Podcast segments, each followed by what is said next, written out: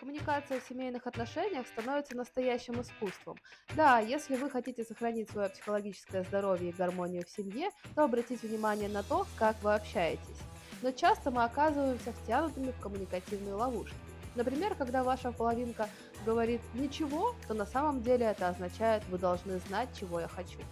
Но не отчаивайтесь, ведь понимание основных принципов коммуникации поможет нам избежать этих нелепых ситуаций. Будьте активными слушателями, задавайте открытые вопросы и не бойтесь быть эмпатичными. Так что, дорогие слушатели, давайте развивать наши коммуникативные навыки и создавать семейные отношения, которые будут заполнены любовью и пониманием. С вами Анастасия Смирнова и подкаст со здравым смыслом. А здравый смысл сегодня будут вносить Даниил Иванов-Калямин, конфликтолог, психолог, педагог, медиатор, и Валерия Белова, конфликтолог, коуч ICU, специалисты Live Life. Всем привет, очень рад, что вы меня снова слышите. Всем привет, тоже рада, что вы меня слышите. А, Лера, как я знаю, ты работаешь с подростками, и в рамках данного подкаста мне было бы очень интересно обсудить с тобой такую тему.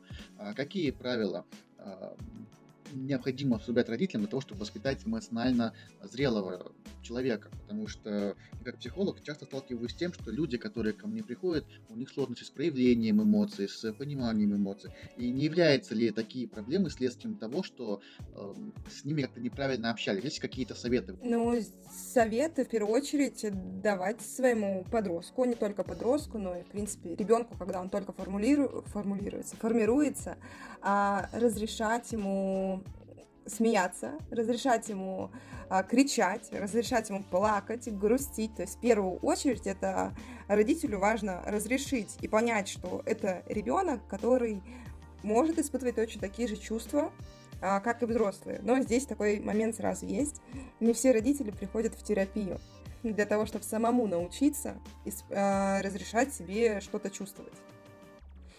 Я бы, наверное, вот с другой стороны, если посмотреть, то сначала родитель должен научиться и понять, что я чувствую, что я чувствую по отношению к ребенку, а потом вот э, учить своего ребенка, своего подростка. И в первую очередь, когда уже говорить о подростковом возрасте, то нужно научиться доверять э, доверять э, в коммуникации, выслушивать, слушать мнение своего подростка, э, спрашивать у него каких-то советов, делиться с ним и быть с ним на равных. И в то же время, когда у него происходит какой-то кризис, там, э, безответная любовь, плохие там оценки его это беспокоит, какой-то провал, либо наоборот что-то позитивное, спрашивать, а что ты сейчас чувствуешь? И ни в коем случае не высмеивать эти чувства.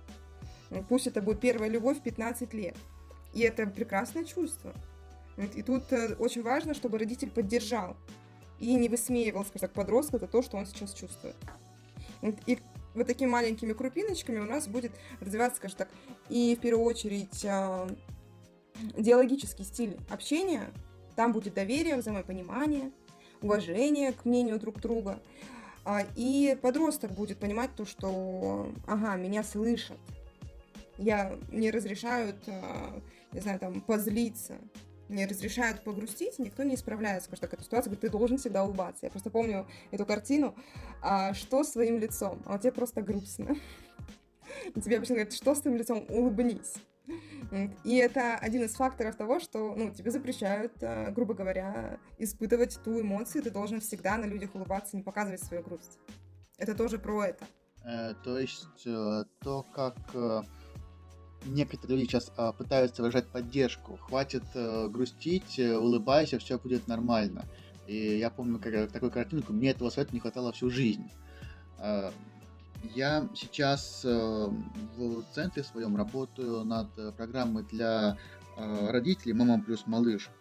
И одним из важных факторов выступает научить родителей взаимодействовать со своим маленьким ребенком а детки к нам приходят от полутора лет.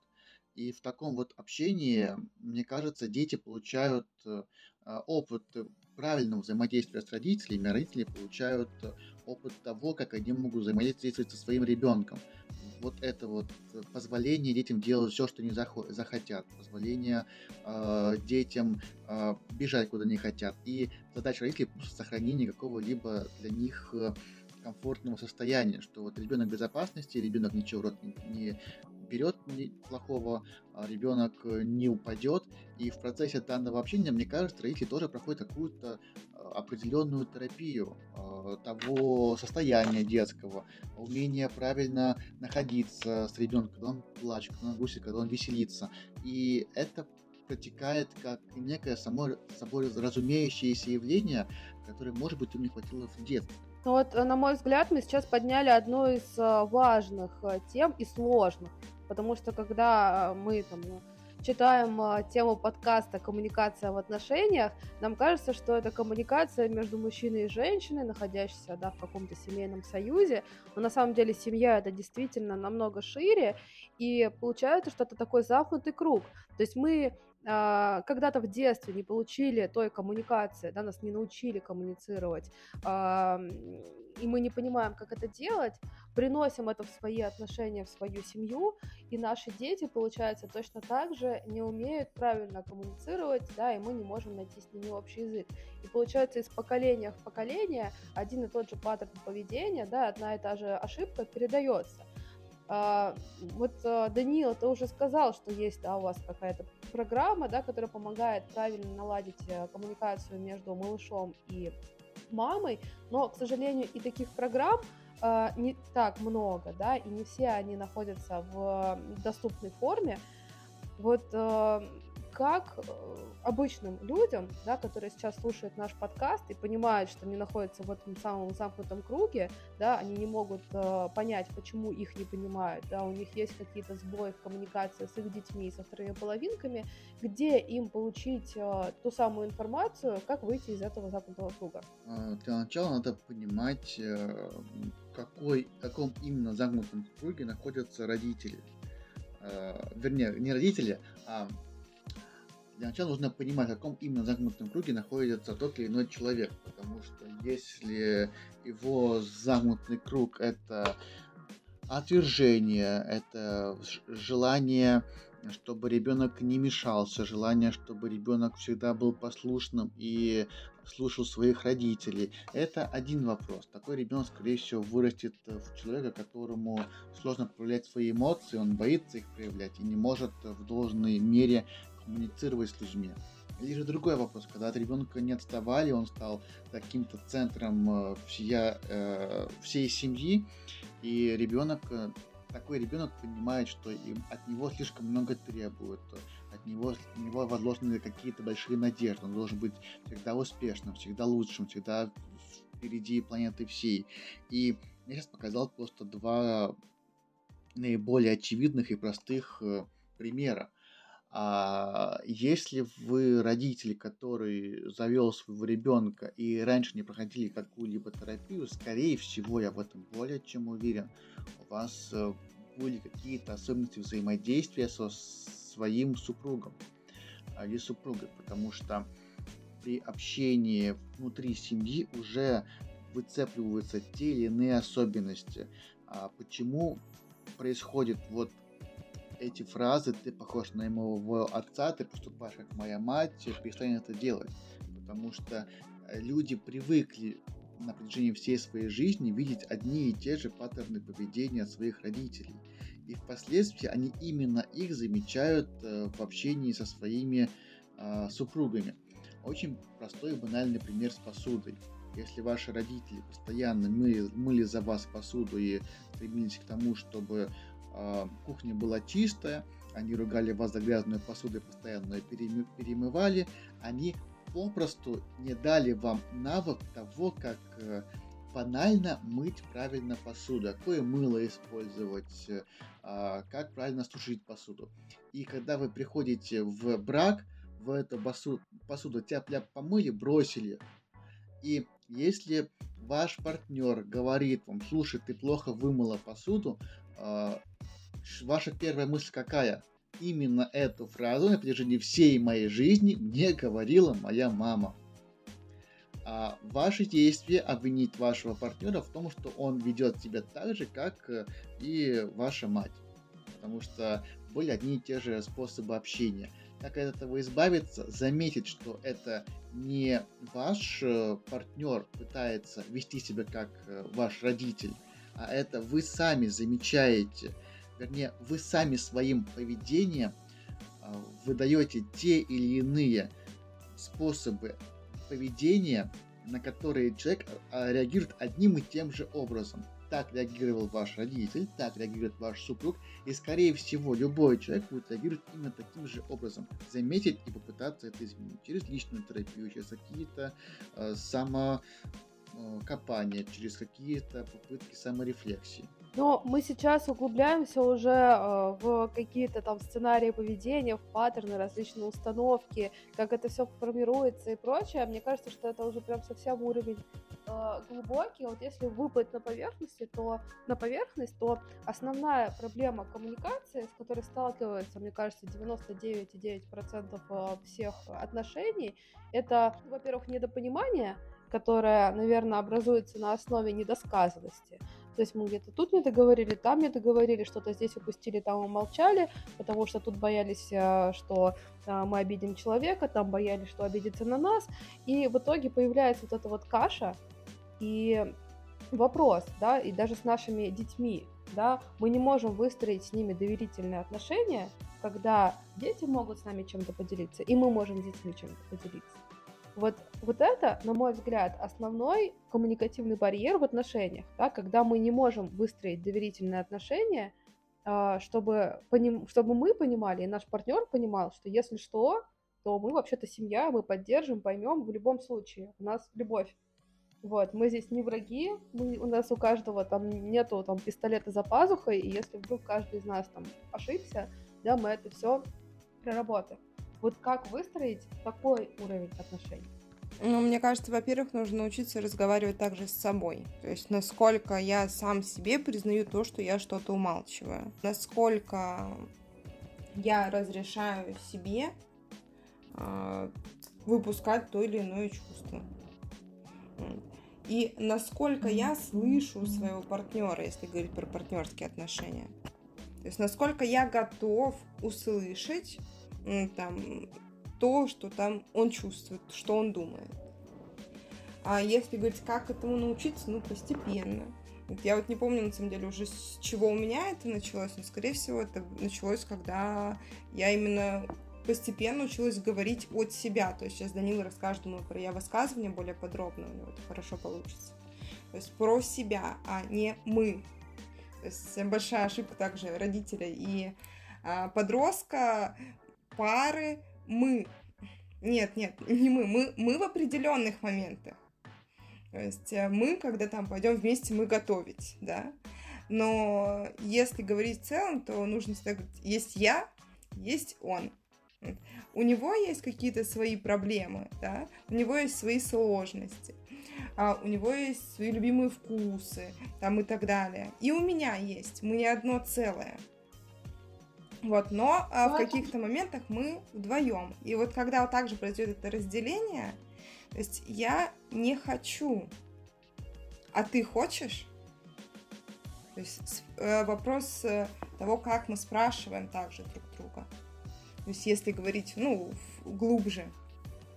И, соответственно, здесь просто важно научиться слышать и смотреть. Вот для начала послушать то, как я разговариваю, то, как он разговаривает, а то, как говорит а, там, мой ребенок. И это такой первый крючок а, для того, чтобы научиться, в принципе, разговаривать через рот словами. Но это про уровень ответственности. То есть я готов принять ответственность за то, что я имею право, и мой оппонент имеет право э, обладать разной точки, разными точками зрения, разными мнениями мне что-то может нравиться, моему собеседнику может не нравиться. То есть э, мы очень часто даже в каких-то проблемах и конфликтах виним кого-то другого. Да, то есть, в принципе, э, наверное, в вашей практике тоже случались часто такие э, примеры, когда приходит клиент и говорит, что да, вот у меня конфликт э, там с моим партнером, неважно, там, семейные отношения или какие-то другие, и всегда кто виноват? ну, понятно, что тот, тот человек, которого сейчас э, с нами нет. Коммуникация, на что же про ответственность? То есть вы, ты общаешься с молодым там, человеком, допустим, а он сделал что-то, ну, что тебе не понравилось, да? Там, не знаю, не помыл тарелку за собой.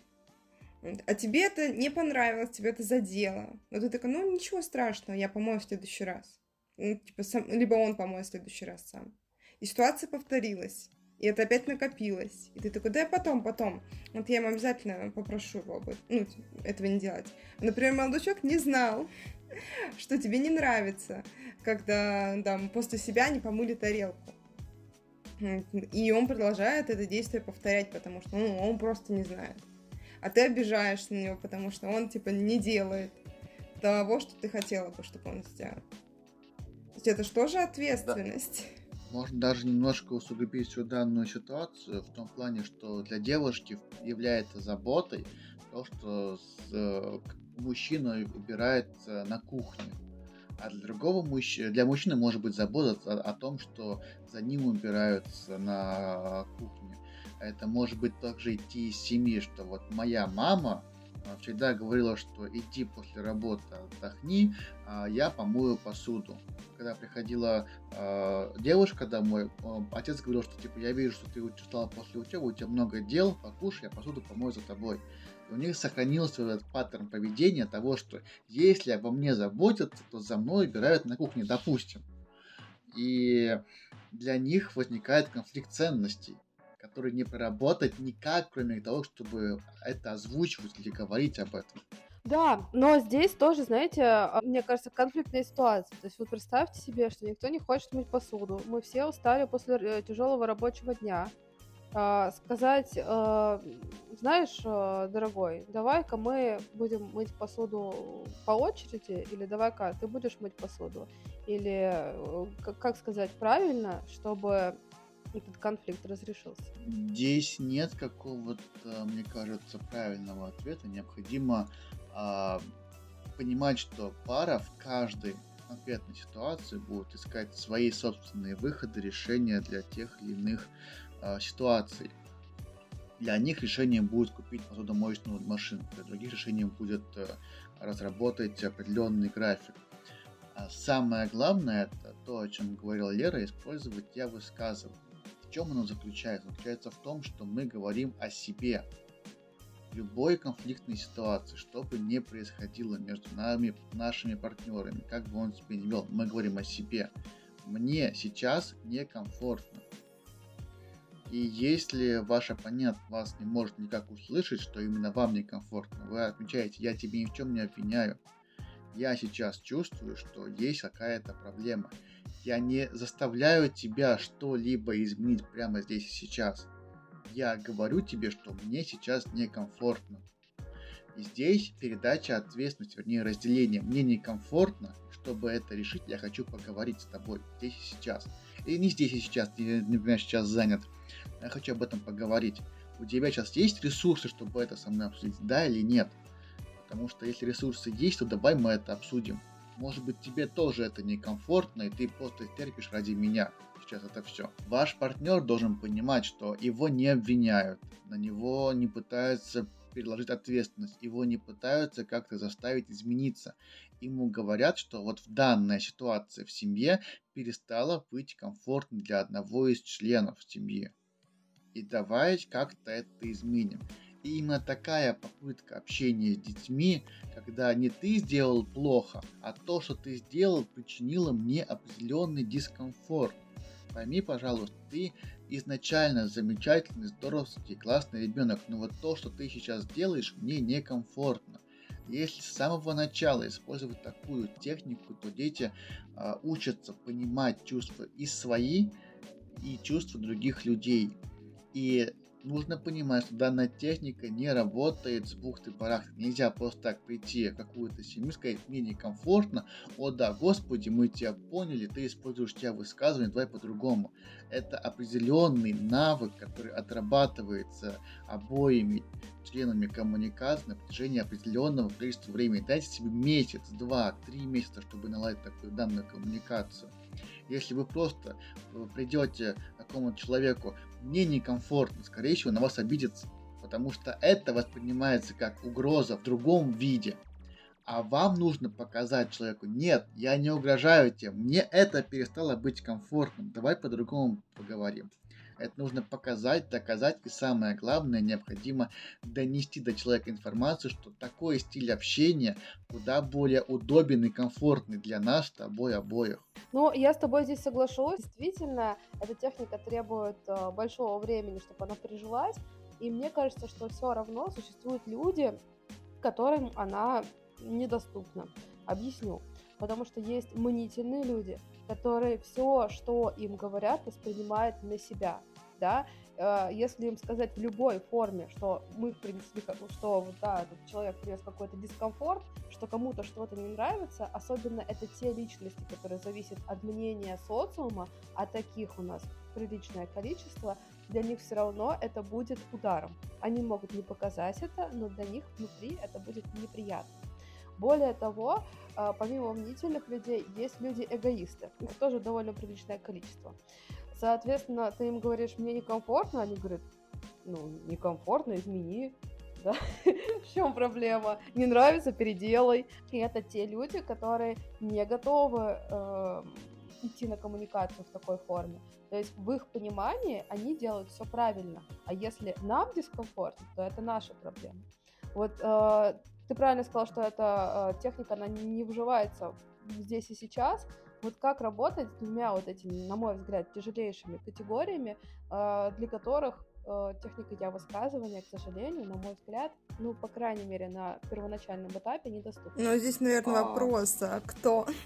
кто эти люди тебе сначала? В смысле? Ну, мы, обсуждаем, мы обсуждаем пары, мы обсуждаем пары, поэтому, ну вот, допустим, у меня есть э, муж, который мнительный, и он воспринимает любой свой там недочет, недостаток э, очень остро. Ну вот, допустим, у него там в детстве ругали за каждую его провинность, поэтому он э, хочет быть там хорошим для всех. Ну, к примеру. Но здесь, э, если говорить вот про я высказывание, то именно с таким мужчиной, я думаю, женщина устанет его постоянно хвалить.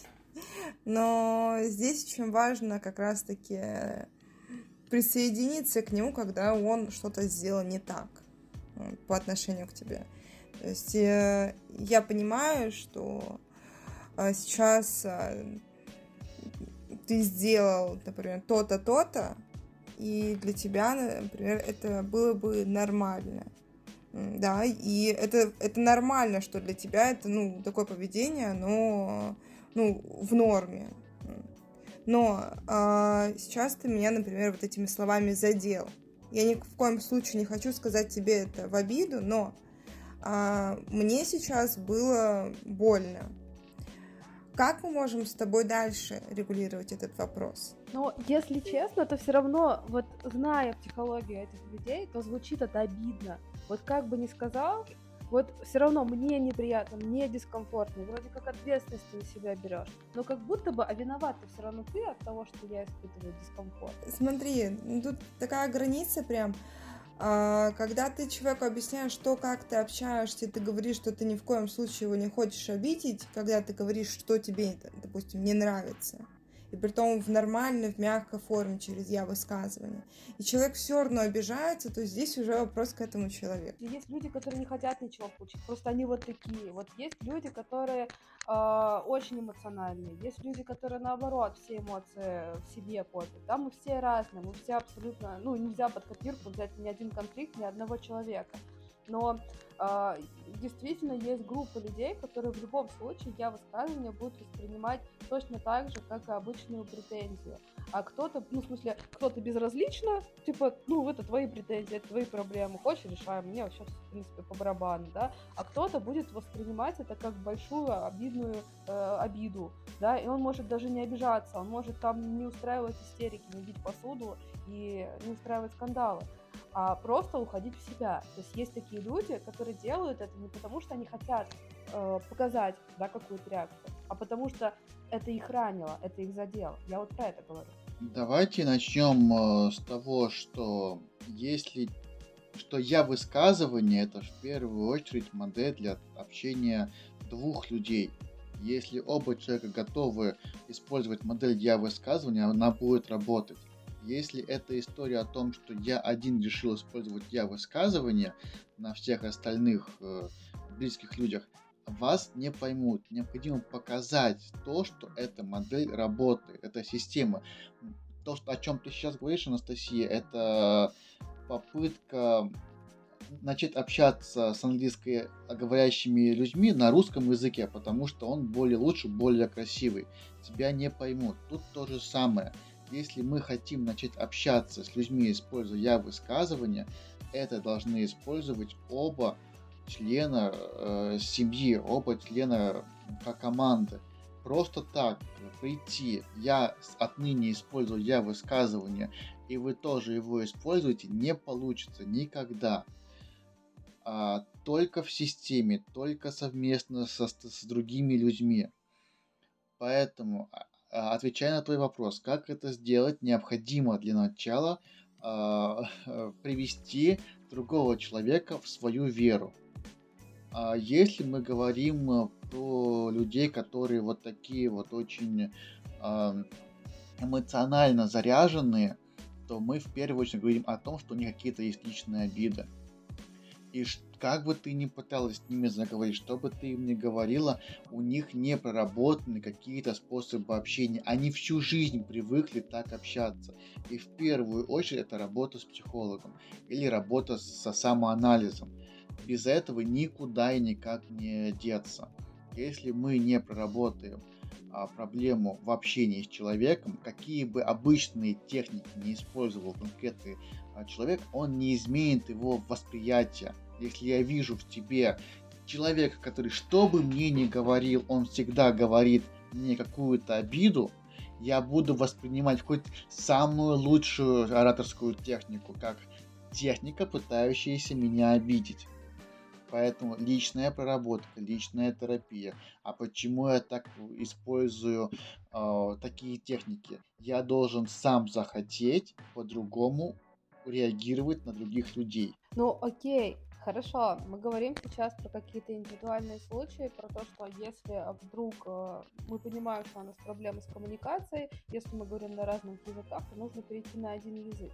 Но вот, э, э, вот мы пришли, мне очень понравилось, понравился пример с английским и русским языком, как сделать э, в семье единый язык, чтобы мы друг друга понимали. При том, что не только да, партнеры друг друга понимали между собой, но еще и общаться с детьми да, на этом языке, чтобы вот на одной волне, грубо говоря, быть э, все вместе. Как прийти к единому знаменателю? Ну, смотри, у нас же есть определенные семейные правила. Здесь мы, мы вместе ужинаем или мы вместе убираем квартиру. Как мы к этому пришли? Мы это практиковали изо дня в день. Если вы готовы посвятить э, время для того, чтобы ваш партнер а, смог для себя взять и присвоить новый язык, то мы берем и изо дня в день учимся на нем говорить. Мы учим партнера, мы учимся сами, используя этот язык. Если мы, если мы хотим, что у нас есть желание, не получается, начинаем заново мой самый любимый пример. Вы же, когда учились ходить, вы же не а, кричали, что, боже мой, я упал, а больше я ходить не буду. У вас такого не было. Семейные отношения это определенная, большая, отдельная работа над выстраиванием взаимодействий со своим партнером и с самим собой. Если мы, хот... Если мы готовы ее проводить, мы берем и ее проводим. Если мы не готовы ее проводить, у нас, значит, есть какие-то внутренние э, блоки по отношению к тому, чтобы это делать. Поэтому брать, делать не получается, берем заново делаем. Не получается, возможно, нам в нашей семье я высказывание не нужно а все просто зацепились за я высказывание, это здорово, это спасет весь наш брак. Возможно, тут нужна просто обычная семейная терапия, возможно, здесь нужен развод. Простите за мою, мой французский. Вот не подходят люди друг к другу. Вот никак. И что бы они ни, ни делали, у них не получается. Ну, насчет развода, кстати, я сама раньше придерживалась такой концепции, что иногда людям нужен развод, но сейчас я подумала, что не может быть такого, что был какой-то период, когда они там любили друг друга, понимали друг друга, могли там вечно общаться, да, решили пожениться, завести детей, прожили какой-то определенный промежуток времени вместе, понимая друг друга, и тут э, для того, чтобы продолжить дальше э, нормально жить, э, им нужно развестись. Но в моем понимании просто та э, система, которая сейчас есть, она не работает, ее нужно починить, исправить или, возможно, а, модифицировать, да, внести какие-то инновации, потому что система же работала исправно какое-то время. Не то чтобы система изначально была сломанная, знаешь, два инопланетяне встретились, общались на разных языках, друг друга ненавидели, и тут через 10 лет решили, что все-таки не подходят друг к другу. Такого же не бывает. В большинстве случаев изначально мы очень даже э, любим друг друга, понимаем и хотим э, гармонично провести эту жизнь вместе. Мы же растем, развиваемся, да, и половинка тоже вторая тоже либо развивается, либо нет. Мы проживаем кризисы различные, кризис трех лет, кризис брака, кризис совместной жизни, кризис детей, там кризис детей, когда они выходят, скажем так, из нашего гнездышка. И наше развитие семьи, тоже должно ну, как бы не стоять на месте. Если в семье все как бы замечательно и красиво, кому-то в любом случае чего-то будет не хватать кто-то как-то себя либо ужимает, либо не проявляется. И когда сама семья перестает расти, развиваться, соответственно, там и наступает такое, скажем так, затишье. Там ничего не происходит. А, и тут появляются конфликты, и ты уже понимаешь, либо если вторая твоя половинка, там, муж, жена а, готов расти, там, что-то еще превзносить, да, то, конечно, вы там не будете останавливаться на месте, да вы будете идти вместе. А если вторая половина говорит, слушай, нет, я говорит, ничего не хочу. Вот не хочу. Вот ни в терапию не хочу, не хочу ничего менять в отношениях. Мне, мне нравится то, что у нас по квартире бегают тараканы. Мне нравится то, что наши дети уже там ходят в самую там отстойную, грубо говоря, школу. Я сейчас утрирую, да. А ты там хочешь э, поменять работу? Нет, слушай, ты должна сидеть дома и будешь что-то там делать все, как бы у нас... А вначале все было хорошо. То есть вначале ее это устраивало, то, что она будет сидеть дома, она будет там делать уборку, грубо говоря, а он будет работать на заводе. То есть они были все счастливы. А тут она сходила на тренинг и такая, блин, а я хочу по-другому жить. А я хочу, ну, типа, я хочу действительно лучше жить то, конечно, здесь уже ну, неизбежен конец, если вторая половинка ну, не готова к этому. Ох уж эти тренинги личностного роста. Но на самом деле я с тобой отчасти соглашусь. Почему отчасти? Потому что в моем понимании идеальное отношение — это полное принятие своей второй половинки. Ну, разбрасывать то носки, прими это как факт. Он разбрасывает носки. Ну, не к тому, что каждый день собирая их, злить, ненавидеть все это на свете, а к тому, что э, если можно конструктивно решить вопрос, да, в таком случае э, надо поговорить, пообщаться, да, сказать, что тебе это не нравится разными-разными путями, я высказываю или другие есть э, экологичные способы донесения информации, вот, но мы должны друг друга принимать. Мы очень часто используем слово «должны», и что по отношению к нам наша вторая половинка должна вести себя подобным образом. Вот нужно в отношениях не воспринимать себя как заложников или рабов этих отношений друг друга, да, потому что мы здесь два разных человека. У нас могут быть разные мечты, желания, потребности и многое чего другое. Но нам вместе хорошо. А хорошо тогда, когда мы принимаем друг друга. А если мы приняли друг друга, то и таких моментов не будет, да, что ты должна сидеть дома, воспитывать детей, мыть посуду, и все мне вот должна. Ты захотела, замечательно, я тебя поддержу. Да, ты хочешь работать на заводе, замечательно, работай. И вот только, мне кажется, в таких отношениях с полным пониманием, с полным принятием друг друга отношения развиваются, и как раз-таки возникает такая доверительная атмосфера, где можно рассказать все, что угодно. И нету соблазна выйти из этой системы. Ты не чувствуешь себя лишним, ты не чувствуешь себя рабом и заложником. Тебе комфортно. Ну да, нужно понимать, когда мы строим, в принципе, отношения с кем-либо, да, про коммуникацию также говорят, у нас есть свои идеальные образы. То, как я вижу, очень важно, чтобы это совпадало отчасти. Потому что если один видит э, по-другому, не готов видеть так, как ты видишь, и не, не готов посмотреть с другой стороны, то, соответственно, здесь будет гораздо сложнее строить коммуникацию. Мне кажется, что идеальный образ соблюдать не должны, потому что мы привносим в мир какие-то условные иллюзии того, как должен выглядеть мой партнер, а, а иллюзии всегда не могут быть реальными. А должны совпадать, э, может быть, даже не образы людей, а должны совпадать единая направленность. Мы оба хотим детей. Вот это обязательно, мне кажется. Мы оба хотим замуж, это обязательно. А вот образы людей, которые нам навязало общество, они не всегда могут быть э, корректны. Я не про людей, я в целом про картинку. Значит, я тебя неправильно понял, я, я, здорово, я рад, что мы это с тобой прояснили, мы с тобой одинаково думаем. И важно отметить то, что коммуникация в семье – это в первую очередь залог доверия друг к другу, к своим детям, к мужу, к жене, к бабушке, и, не знаю, абсолютно ко всем. И когда мы научимся слышать друг друга, научимся слышать своего партнера, своего ребенка, научимся говорить свои чувства, выражать то, что нам нравится, а не копить э, то, что нам не нравится. И с помощью всего этого у нас будет такой баланс, и при этом э, не будет э, каких-либо манипуляций для того, чтобы сделать так, как нам нравится. И в первую очередь, да, говорить словами через рот. Это основное правило. И помнить, что слова носят довольно-таки большую силу.